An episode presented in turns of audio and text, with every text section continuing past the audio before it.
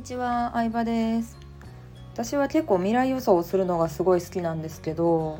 なんか最近の傾向として物質的なものよりも時間を買う、なんか場所とか雰囲気を買うことにお金を使う人が増えた、まあ、そういうサービスが増えたなって思うんですよね。うんまあ、もちろん今とかまあねじゅうねんごにもブランドものとか物質的なものが好きな人、お金を使う人はいるとは思うんですけど、例えば、まあ、コワーキングスペースとか昔はなかったと思うんですよ、そういうの。まあ、テレワーク自体がなかったわけなんですけど、うんまあ、あと、まあ、そうですね、私の大好きな大阪の、えー、ルクアイーレっていうところにきゅうかいかなにあるスタバ、えー、蔦屋書店かスタバと併設されてる蔦屋書店があるんですけど、そこも、まあ、スタバに併設されてる椅子がたくさんあるスペースがあるんですけど、結構まあそこって机と机の距離が近かったりとか、まあ、人との距離が近いんですよね。うん、でまあなんとなく早く出ていかなあかん雰囲気がしてて、でもその横にねあのラウンジがあるんですよ。だいたいにじかんせんえんで使えるラウンジなんですけど、まあ、飲み物スタバの飲み物買ってそこでせんえん払って、えー、ゆっくりすることもありますね。うん、でまあまあねせんえんかかるやんって思う人もいるかもしれない、まあ、私の場合そこで仕事すると経費になるっていうのもあるんですけど、あのねわざわざ狭いところでなんか遠慮しながら過ごすのって、せっかくねスタバとかにゆっくりしに行ってるのに意味ないなって思うから、うんなんかそのスペースいいなと思います。でちなみにそのにじかんせんえんのスペースなんですけど、あの別に飲み物もスタバのやつを買わなくてもいいんですよ。でそのねラウンジの中に無料の自販機があるんですよね。コーヒーとかお茶とか、あのまああったかい飲み物とかいろんなやつがあるんですけど、もうボタンを押したらゼロえんで出てくるっていうやつで、なんかそこで飲み放題でせんえんでにじかんいるのってえめ普通にスタバ行くより得じゃないと思って、結構気に入って使ってますね。うん友達とかねあのお客さんにもすごい紹介したりしてますっていう感じで、あとまあ東京を中心として多いのが朝の通勤の時にプラスごひゃくえんとか払うと座れる席を確保できるみたいなのも増えてきましたよね。うん昔ね今はもう鉄道会社もさ大変なわけですよ。やっぱりテレワークでえー、電車乗る人自体が減ったりとか、まあ、日本の人口もこれからどんどん減っていくので、うん大昔のラッシュ時みたいにね大量の人を詰め込んで輸送するっていうのは乗ってる側からしたらしんどい話ですけど、鉄道会社からしたらすごいありがたかったわけですよね。一回一回満杯の状態で人を移動させるので売り上げに困るってことは全くなかったわけですけど、まあ、これから人口が減っていくとじゃあいかにして売り上げを維持していくのかってなるとひとり当たりの単価を増やすっていう話になっていくので、まあ、作られたわけですね。まあ、それとやっぱりこうねあのお金を払ってでも席に座りたいっていう人、まあ、例えばいちにちそうだな往復でせんえんか往復でせんえんで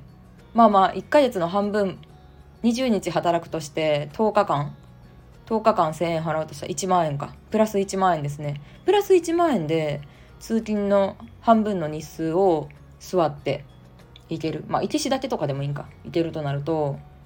ね、ちょっと都心から離れたところに安いマンションに住んででプラスいちまんえん払ったらいいやんみたいな考えの人は全然いると思うので、うんそう思うとねなんかいいですよね。でもそれが売れるってことはそれが需要があるってことはやっぱり時間とかスペースにお金を払う人が増えたってことだと思うので、うん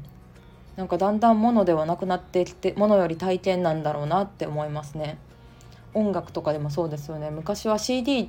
ね、平成初期きゅうじゅうねんだいとかは シーディー がとにかく何百万枚売れるとか何万枚売れるみたい売れたみたいなのが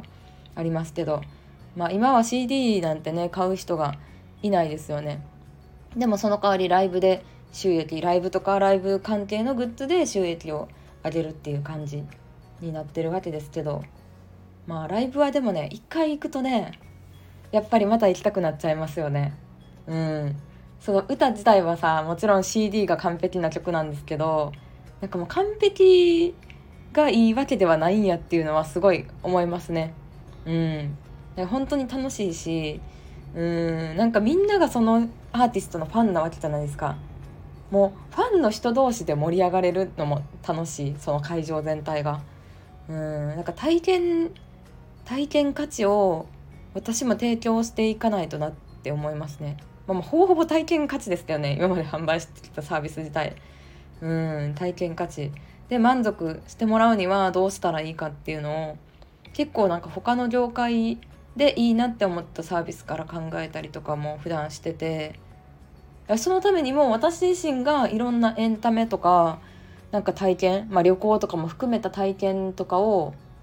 なんかしていかないと、人に提供、自分がなんか体験っていいなって本当に思わないと人にも提供できないと思うので、うん、ちゃんと稼いだお金を体験とかいろんなことに使いつつ、なんかぐるぐる回していきたいですね、お金をって思います。うん、まあ私は自分では オーエル の時から結構お金の使い方がうまい方だと思ってるんですけど、そうなんかさっきのスタバの話もさ、にじかんせんえんでさ、こうさゆっくり座れるラウンジがあるみたいな話してたじゃないですか。でそれみたいな感じでさ、なんか一見高いと思っても安いもんっていっぱいありますよね。うん、会社員時代によくちょっと上のなんか男性社員の方から言われてたんがさ、まあ私友達と オーエル の時からホテルのランチとかにせんえんとかさんぜんえんでちょっと豪華なホテルランチとかを食べてたんですよ。でなんか